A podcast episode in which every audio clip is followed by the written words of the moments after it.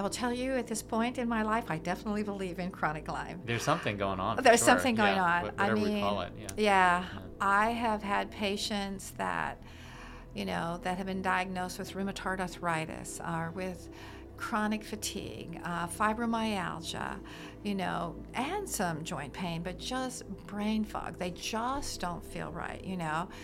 And you know, doing an a history is really important. I said, well, when did this all start?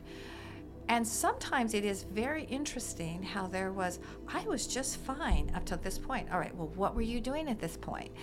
Doing a really comprehensive history. Did you, uh, do you hike? Do you have a dog? Where were you living? Um, and, um, you know, was there a point where this really started? And often when you do a really good history, you find "Oh, it was after this time. And well, yeah, you know, I was hiking at that time. Some of them say, oh, you know, maybe I got a tick bite, but I didn't notice anything, so I didn't do anything, you know. Whether it is a loved one or yourself, we have all been affected by Lyme disease in one way or another. Lyme disease can be a devastating and mysterious disease that is also becoming more and more common, and it is also underdiagnosed. Today's guest, Marna Regier, is a nurse practitioner right here at Capital Integrative Health. She has a passion for disease prevention using traditional and complementary modalities. Marna also specializes in treating Lyme disease and is here today to discuss what Lyme disease is and what approaches we can take to treat it. I am Dr. Andrew Wong, co founder of Capital Integrative Health. This is a podcast dedicated to transforming the consciousness around what it means to be healthy and understanding the root causes of both disease and wellness. Join us to learn more about Lyme disease and what you can do to support yourself or a loved one along the path of treating it and healing from it. Well, Marna, welcome to the podcast. So great for you to be here. Thank you. Good to be here. And Marna is one of our OGs at Capital Integrative Health, been here since the beginning. So uh, we're so happy to finally have you on the podcast to talk about Lyme today. We know that Lyme disease is a, a really big topic, a really big concern for a lot of a lot of people, you know, out there, a lot of listeners. Maybe they might have family members or themselves even loved ones that that have Lyme. But let's first start about you and talk about you know how you, Marna, got into integrative and functional medicine. Okay, yes. Um, I think, you know, my sister was involved in sort of natural health many, many years ago, and she had her own little herb shop. And so, um, so I just had a lot of interest in it and a lot of influence from her. And then I was a nurse practitioner for a while, and um, or as a nurse, just working as a nurse for a while, and I, I thought, how can I really maybe help people, you know, more with natural health? And I thought, uh, going back to nurse practitioner school, maybe I could be a little bit more directive. And so that's what I did. And then um, my first job, I worked with a doctor that really um, taught me a lot uh, the, in my very first practice, and it, he did a lot of had a lot of patients that had Lyme. So. I thought, hmm, integrative medicine. I didn't know that it had so much to do just with chronic disease and Lyme, but that's where I learned a lot um, about treating Lyme. So you were already leaning towards more holistic medicine. You kind of stumbled into that practice, started learning about Lyme through your experiences with, with exactly. the patients there Exactly. You know. in, in Leesburg. How how did you find those patients did with that kind of treatment, with more in depth treatment of, of Lyme? You know, Lyme treatment is always a challenge, you know, and some people, you know, did definitely better, you know, but it's always uh, an ongoing treatment, you know, for a while. But yes, but um, in my treatment, even here, as I have looked back at patients that I've treated with Lyme, I go, you know, they do get better, you know, and I mean, sometimes it it's not uh, it's a it's a process which we'll talk about today, um, but. Um, you can get better as you treat the whole person, you know. Mm-hmm. Yeah, looking at all the systems, how Yeah, they connect, yeah, mind, body, yeah, spirit. Yeah, I know my first I, my first uh, patient that I almost treated for Lyme. I thought, great, I'm going to put her on doxycycline for two weeks, and she's going to be healed. And the doctor that I was sort of working with just sort of remained very quiet. like that's the yeah. traditional. Yeah, right. approach. Because they, no, because I mean the integrative doctor I was working with because he knew it's probably going to be a little longer process than Uh-huh. two weeks. There's more chapters in that book than Yeah, right, the first exactly. chapter, right? yeah. And you grew up in Kansas, so was your was your sister's herb shop in Kansas, Yeah, mhm, basically? Was there any Lyme in Kansas? You know, uh, not really. I never was aware too much of Lyme Mhm. till I got more into integrative medicine. You know, Yeah. um, I mean, no, in nursing, of course, I dealt with it as stuff as well. You know, people that that as a nurse, you know, I definitely heard more about it. Heard about it. But yeah, I yeah. think um, uh, it's not as endemic in Kansas, believe it or not, partly because I think. Um, you know, it's more wide open spaces, you know, Yeah. and so there's and there's not as many trees and Right, not right. as many deer, you know. Um, I mean, it's definitely there, but it's more endemic on, especially on the East Coast and on the coast. Yeah, the wooded areas Yeah, with a lot of mhm, trees, mhm, forests and yeah, stuff. Ticks mhm. kind of hide in there. Exactly. Deer are, you know, Right. Bambi or whoever's going Right, in there with.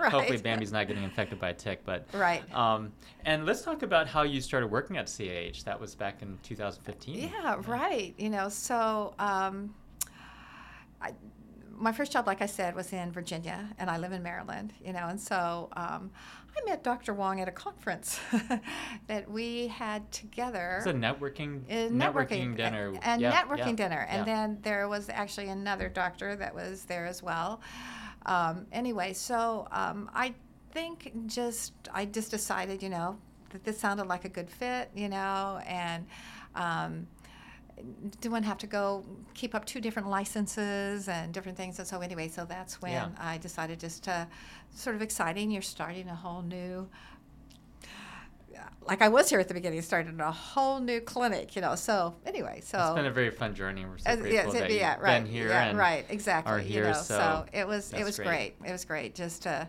uh, be able to have this transition. And at that time too, I was also still working just down the street at a, as a school nurse, you know, and stuff. So uh, when I started here more, I was working part time, and I worked part time at that job, and then. Um, and then after a year, I thought, no, I'm just going to just work here. Mhm. Did- so that was convenient as well. Yeah.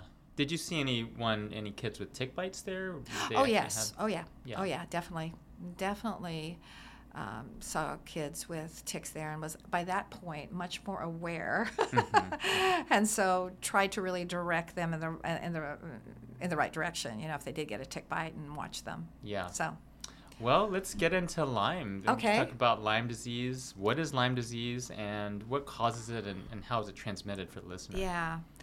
So basically, Lyme is just a bacterium that you can that people can get from ticks. There are probably other vectors out there that you can also transmit them now, but we'll stick to ticks so we don't get frighten everybody. I mean, but sometimes I think, you know, now there might be other vectors that also can transmit to humans, like maybe even some mosquitoes or some other maybe small a- small mammals and stuff in, as well. Or, uh, but basically, um, ticks are very resilient. You know, this tick, a fully engorged tick, you know that um, a female, you know that she can lay like a hundred to ten thousand eggs at one time, a little larvae, and these little larvae then fall to the ground, you know, and um, then they sort of shelter and hide in the grass, and then they find these smaller little vectors, like you know, like white, uh, like a white-tailed mouse is known to really uh, be a nice vector for them in the early larval stage.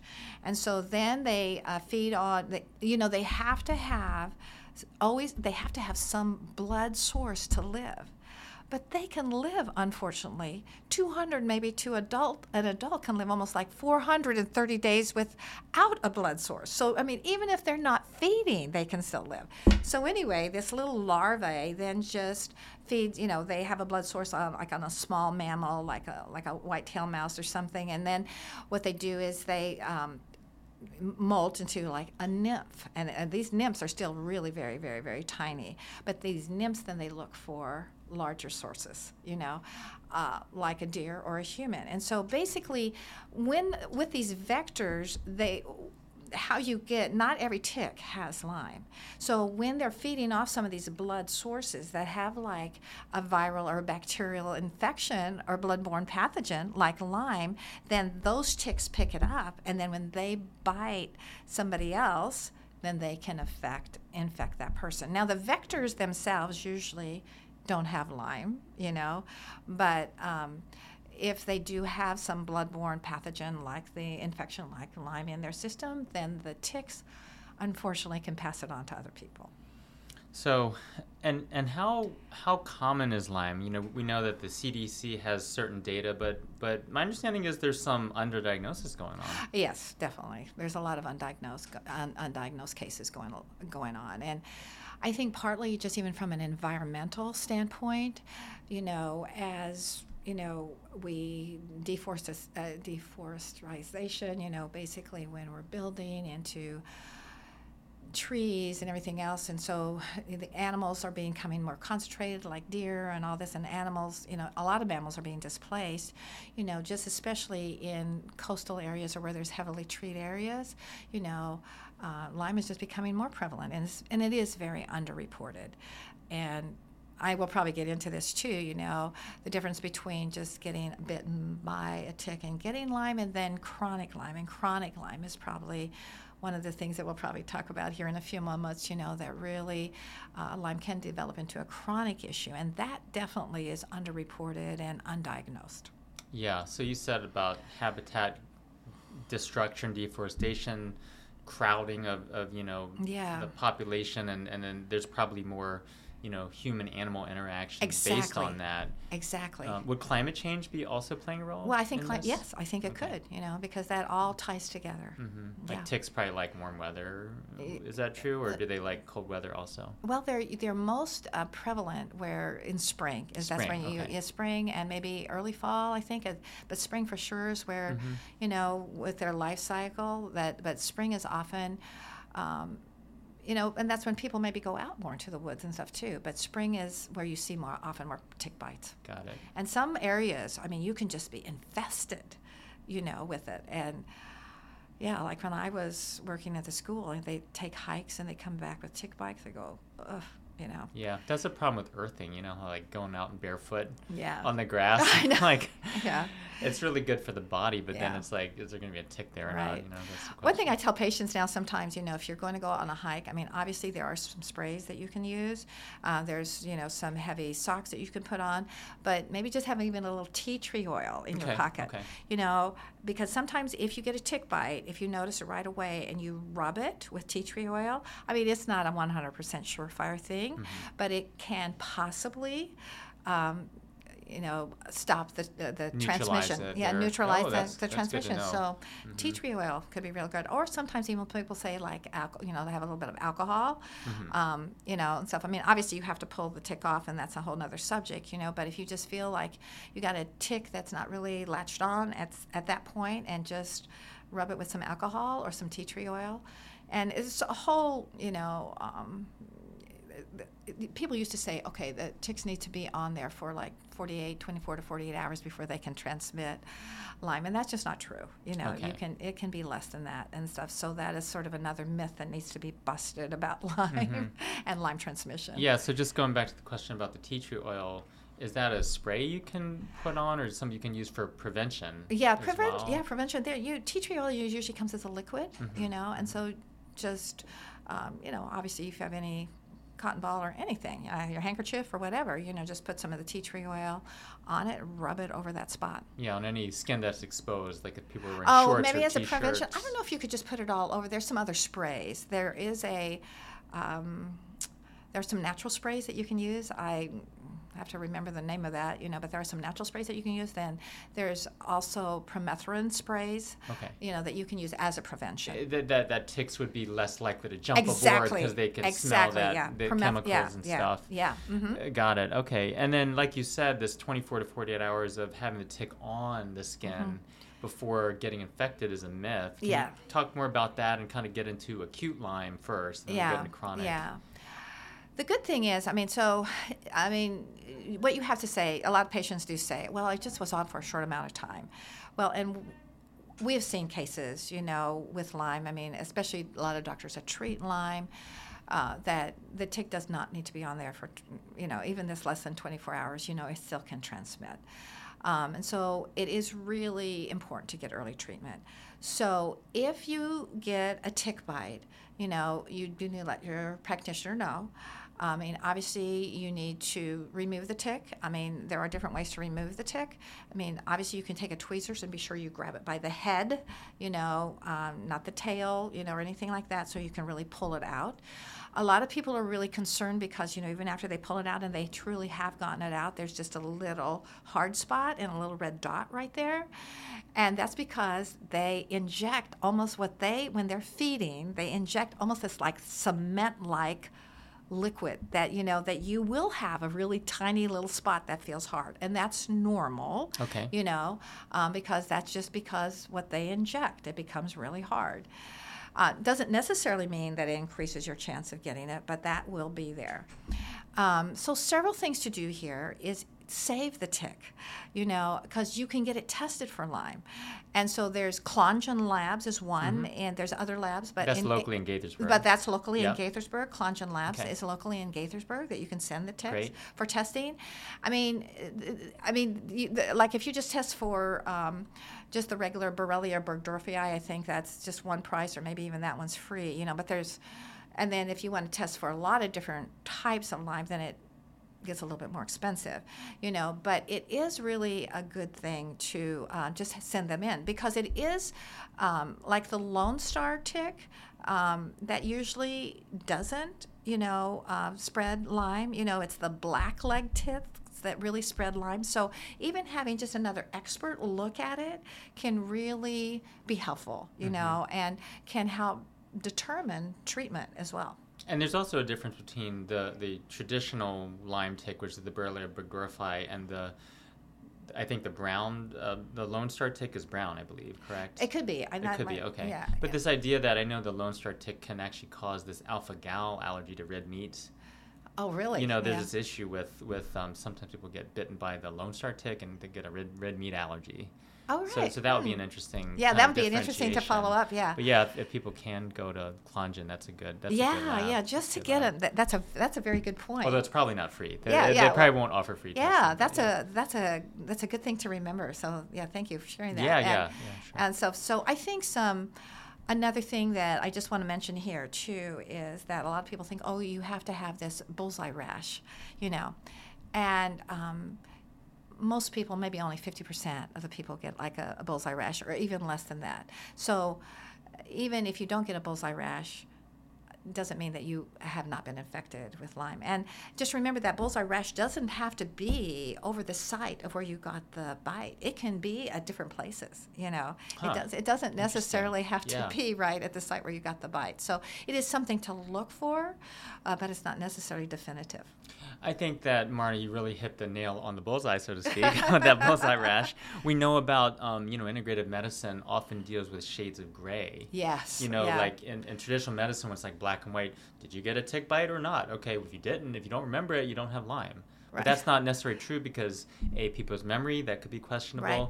It could be that the tick was on there and then it fell off, but then the bite happened before. right. You know, so there's many things that can happen. Exactly, and one of the uh, really in reference to that, one of the most important things with that is the nymphs are one of the most infective. Okay. You know, I mean, the adults can infect you as well, but nymphs are so so tiny. Hard to see. They're so hard to see that Mm. you might not even know that you gotten bit. And, you might, Yeah, and if yeah. it, you know, so that you might have gone to shower, might have fallen off on its own, you know. But that they are so tiny that it, sometimes you don't see them and you don't notice them. What are some other typical symptoms besides a rash? Um, What Mm-hmm. other symptoms of, of acute Lyme if someone's kind of wondering if they should go see their practitioner? Right.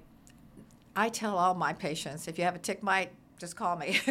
yeah, yeah. Okay.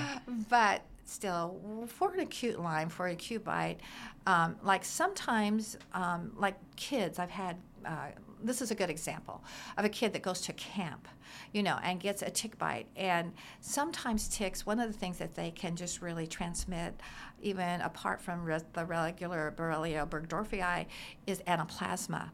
And with anaplasma, you know, what they, they do is that you can get a fever. You can get a pretty high fever, and you can um, probably get some muscle aches and pains and stuff as well. But again, just to, uh, like with anaplasma, usually all you have to do is r- literally treat two weeks with the doxycycline, and that will resolve that anaplasma. And so um, I, that's just one example I think about off the top. But again, just in general, you know, just even with a Lyme, you know, you can develop knee pain, you know, and that is one of the really the classic signs, you know, even with acute, uh, you know, like joint pain, headache. You may have a may or may not have a little fever, but you just make malaise, uh, not feeling good, um, but joint pain. And joint pain is definitely, um, obviously, in some cases, but not a lot. You know, you can get really swelling, you know, on the knee, and so then you can aspirate that. I can be aspirate that, that to to see too if there's any um, Lyme there. But basically, for acute, you need just need to watch for joint pain, uh, malaise, just not feeling good. Uh, watch for the rash, for the bullseye rash. Um, um, those are can be some acute yeah. markers. It sounds like joint pain is a possible differentiator. Like other other other symptoms sound almost like flu-like symptoms. Yes, right. Although you don't have to have joint pain, right? You don't have to Lyme? necessarily have joint pain, especially initially, uh, you know, especially when we get talking more into the chronic issue. Right. You know, but those are some of the acute Okay. symptoms. And really, if you catch it in the acute symptoms and you don't have any other underlying, you know, immune issues, then often just treating with doxycycline for a month. I usually still treat for a month. There's been some theories that doctors have purpose, oh, just do a two days of doxycycline. I go, no, we need to do, you know, probably minimum two weeks, usually a month, just to be sure that it gets covered because we do not want this to get into chronic Lyme. Right, right. And let's actually go into that rabbit hole of chronic Lyme Yeah. now. right. Gonna go go like Alice in Wonderland down that rabbit hole. What are some of the potential chronic symptoms of Lyme? And and you know this is also a controversial topic in some ways. Yes. In terms of you know some some practitioners, some societies don't really believe in chronic Lyme. Right, even. right, So let's right. just talk about chronic Lyme. Right. I will tell you at this point in my life, I definitely believe in chronic Lyme. There's something going on. There's sure. something going Yeah, on. wha- I mean, we call it. Yeah. Yeah, Yeah. I have had patients that, you know, that have been diagnosed with rheumatoid arthritis or with chronic fatigue, uh, fibromyalgia, you know, and some joint pain, but just brain fog. They just don't feel right, you know. And you know, doing an a history is really important. I said, well, when did this all start? And sometimes it is very interesting how there was, I was just fine up to this point. All right, well, what were you doing at this point? Doing a really comprehensive history. Did you, uh, do you hike? Do you have a dog? Where were you living? Um, and, um, you know, was there a point where this really started? And often when you do a really good history, you find "Oh, it was after this time. And well, yeah, you know, I was hiking at that time. Some of them say, oh, you know, maybe I got a tick bite, but I didn't notice anything, so I didn't do anything, you know. Or a lot of times they have no idea. But then, uh, like what we do here in integrative health, what we do is we do more in depth testing. And sometimes these people then have just lit up with their, their Western blots have been positive, or we do some. Um, testing more for comorbidities. I mean, not comorbidities, but other. Lyme doesn't only just give you Lyme. There's other things that Co-infections? Co-infections, Co-infections? exactly, like Bartonella, Babesia, and I can we can talk about some of the differential Yeah, yeah, differentials with that as well. But you know, and some of these patients then are just so relieved just to have a diagnosis. You know, some of them.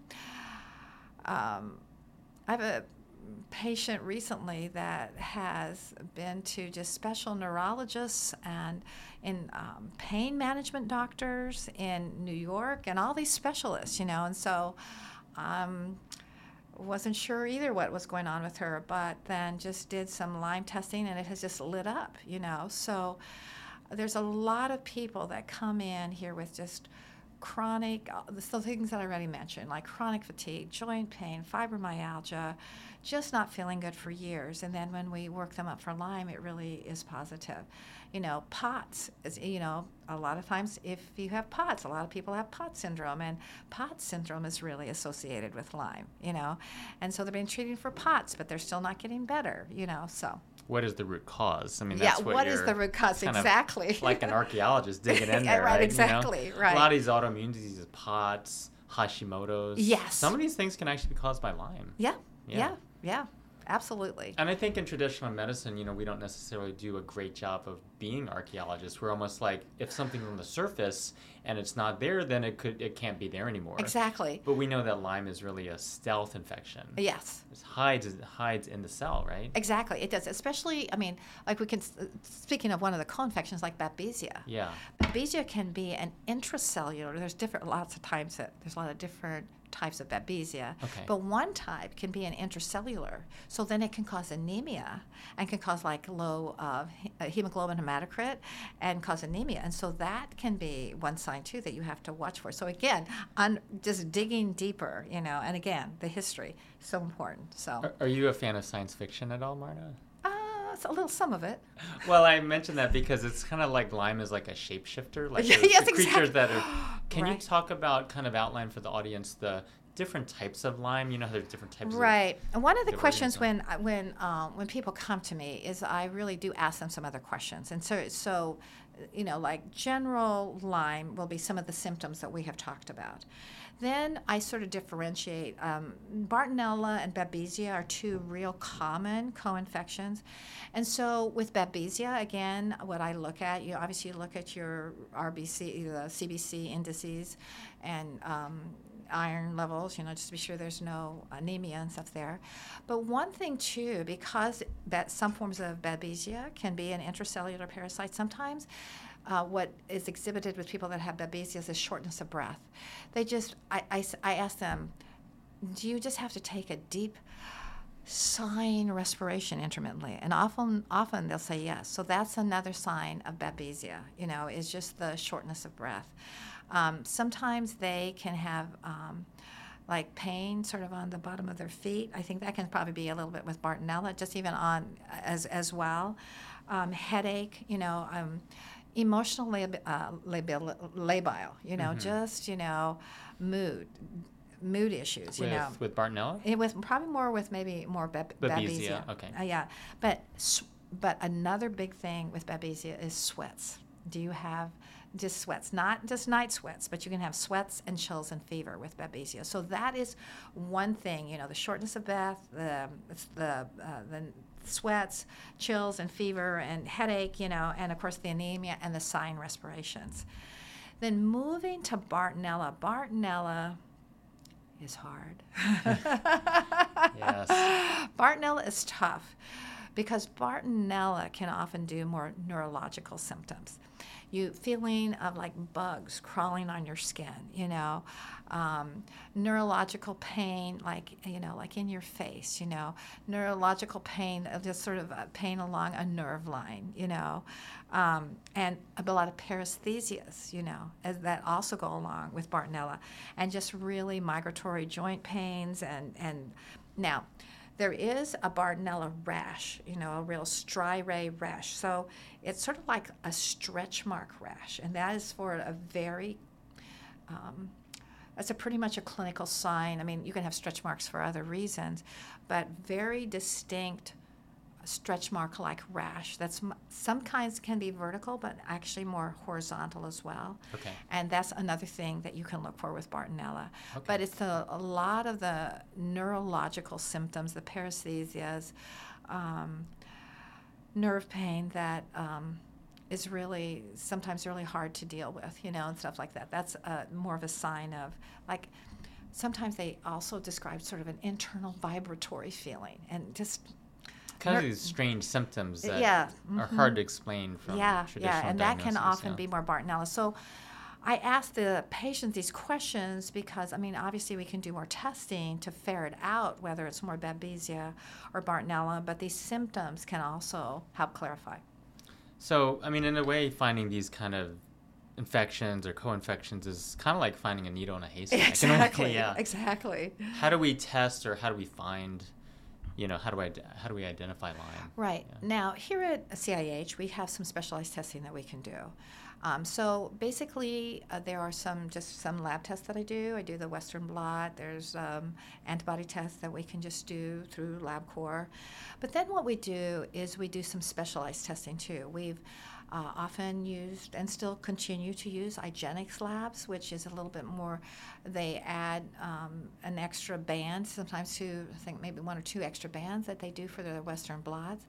And they can do some uh, uh, they do some DNA testing as well for like Babesia and Bartonella that we can do. So they are a very well respected lab that uh, that we use here that can give us a more differential diagnosis.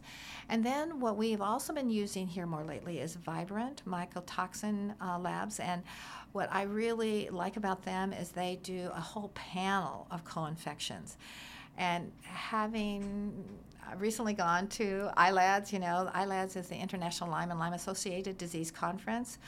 Um, a lot of really Lyme experts are using, they use both IGeneX and uh, this Vibrant Labs, you know, and so there's just more testing always being developed.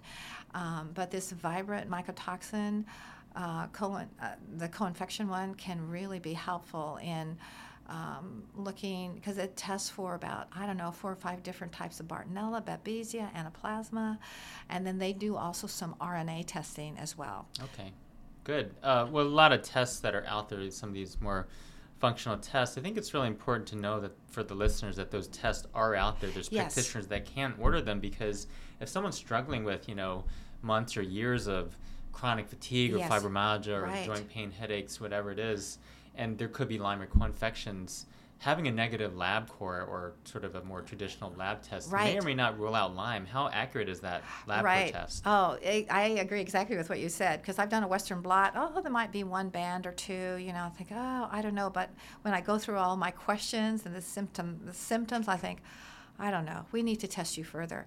And I've had people that the Western blot has been even pretty negative, and then some of the specialized testing just lights up. Yeah. So it is really important, yeah, and, and worthwhile to um, to do some of the specialized testing. Mm-hmm. They're more precise. Yes. Yeah. Yes. Exactly. So we talked about Babesia, Bartonella, Anaplasma. Um, we talked about Lyme a bit, acute and chronic. Let's kind of get into for listeners um, things that we might want to consider in terms of treatment steps okay. and sort of uh, where do we go from here? We have a diagnosis yeah, of Lyme now, and you know someone's actually yeah. getting some light maybe at the end of the tunnel. How, how do they kind of move through that to uh, to get to the other side? And let the fun begin. yes, yes. Exactly. It is. Um, you know, I approach everybody individually. You know. Um, definitely here what I use, and I think all the practitioners here use, we do a combination of antibiotics and herbals, uh, herbal supplements. Um, there's uh, several good companies that, like Nutramedix, has a lot of good herbal products. Um, Byron White uh, products, we use a lot of those. Um, there's some other companies that I'm investigating a little bit more, you know, for herbal products um, there and so it's usually a combination you know. Sometimes too i think before we get into lyme treatments per se i think something that i think cih does really well is that um, we look at the whole person as well. Maybe even before we do Lyme treatment, we need to look at their GI status. We need to look at their detox pathways. How are they detoxing? You know, because if I start somebody or if we start somebody on antibiotics, you know, but they're uh, detox pathways aren't open or they just have um, their GI system isn't working properly, then all the things I throw at them may not be as effective, you know. And so, and and this is really interesting too. Um, I've been going to ILADS, the uh, conferences, for quite a few years, you know, and um, oh, and four or five years ago, you know, it was all about, all right, what's this new antibiotic? What can we do? This new antibiotic, how we can do that, and how, you know, and breaking, how can we give even some things that break up cysts, like nattokinase or cyst busters, you know, so that even the antibiotics can be more effective. And so one year it was all about that, you know, cyst busters to help the antibiotics be more effective. In the last couple years, it's been very interesting where the more the tone has been and even the uh, the title of one lecture was "It Ain't Just One Thing," you know. And so I think even the very uh, people that treat Lyme that are really Lyme literate doctors are seeing it's not just treating Lyme, it's treating the whole person. And I think that's one thing that we do well here. And so that um, that's probably where I start is asking, you know, what is the GI status? You know, are they having do they have SIBO? Do you know? Are you constantly constipated or something like that? So we need, or, or there may be mold or something um, or heavy metals that we need to maybe detox first so that the treatment with Lyme can be the most effective. It ain't only one thing. It, it sounds like only, right, yeah. right. It ain't only one thing. Is right. I love that shift in perspective, slight shift in perspective of ILADS from I, I think just more of a bug based ver- versus like Right. yeah we have to treat the bugs but also nourish and strengthen a terrain. It sounds like, exactly. right? Exactly. Yeah. Yeah. So then getting into actually treating Lyme after we've, you know, done some of the preliminary work, um, you know, it, it depends a little bit on the person. Some people really don't want to do antibiotics. You know, doxycycline is really effective um, for acute Lyme, but not so effective for chronic Lyme. Sometimes I start there anyway at the very beginning, so I just know I've covered all my bases. You know, um, there's other. Um, obviously, I don't want to talk too much about specific treatment here because everything is very individual. This is not a treatment podcast. This is yes. not a treatment podcast, but Yes. um, there is one um, naturopathic doctor that I have read about, you know, and so she starts somebody that's maybe come in that I suspect has chronic Lyme and has had it for a long time. Sometimes, you know, you, start on, on a drug maybe like Tindamax, which actually is an anti-parasitical drug, but it also is a cyst buster, you know, and stuff. So, you know, you want to get, I mean, again, we think that ticks are very strong and have a strong on the outside but you know they what they when in chronic Lyme they burrow in in your system they hide in your cells you know and they do you know put these little protective walls around them you know and so so sometimes we need to like if we use a drug an antibiotic or an antiparasitical like Tindamax that can push them out. And then you might give them Zithromax after that because okay we're going to push them out and then we're going to try and zap them you know. But it's always important uh, one thing that I always do, you always need to know do at least two therapies at one time, whether it is you know like an antibiotic along with a, a um, an, an herbal supplement of some kind. Like I use AL a lot. AL has been known to be advertised as doxycycline in a bottle, you know, um, you know because it treats AL stands for anti-Lyme. It's a Byron White formula um, but because it just treats the gamut of a lot of different things. And so, but it's I think it's really important to do a combination of, it, of an antibiotic or a herbal um, a supplement that targets Lyme in some way. If someone doesn't want antibiotics, then you could combine herbs. Yeah, you could that- combine herbs as okay. well. You can definitely you can if people does not want if, if people do not want to do any antibiotics, Mm-hmm. uh, then there's definitely some herbal supplements that I can start with as well. There's multiple hiking pathways to get to the final exactly the destination. absolutely Okay. they're absolutely and That's and um, some people just really um, you know it's interesting i had a patient one time that um, had before she came here she had lyme so bad that she was wheelchair bound Wow.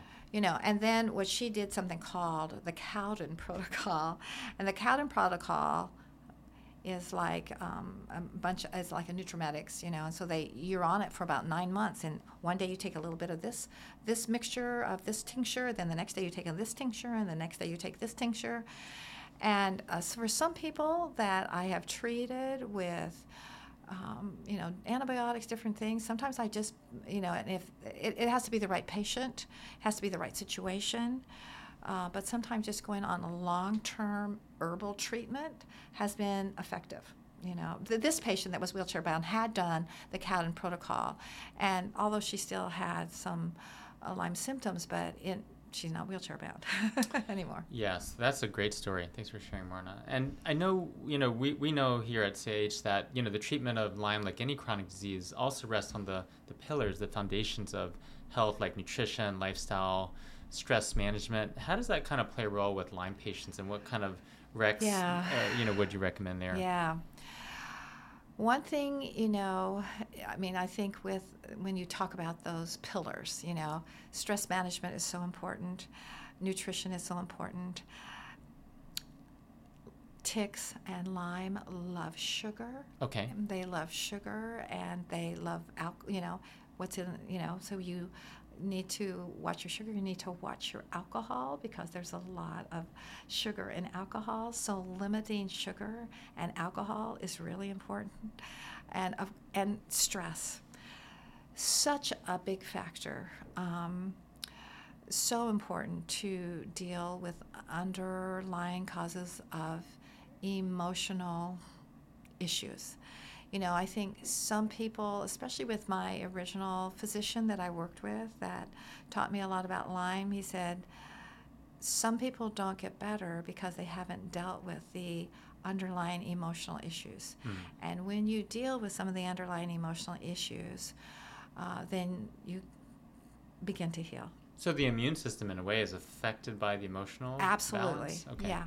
Yeah. That's that's a great point. That's a really great point. It's really mind, body, spirit. It is really mind, body, spirit because you know if you're if you're really stressed, that stresses your immune system and that pulls it down. You know, and um, so it's really important to deal with with stress because it does affect your immune. Your It, it, it almost sounds like the immune um, system is getting bogged down exactly by this emotional bandwidth that's getting taken up by immune right. by emotional balances. I mean, Yeah. and it can't fight the ticks as well and things Yeah. like that. Yeah, very well said. Very good. How about sleep? Any any issues there? Oh uh, yeah, with, Uh, uh, sleep. Of course. I mean, again, I think that's one of the pillars of health. Yeah, You know? yeah. uh, sleep is very important, you know, um, and for all of our health, you know, health, very important for our, our, our brain health, you know, and uh, to be able to think clearly.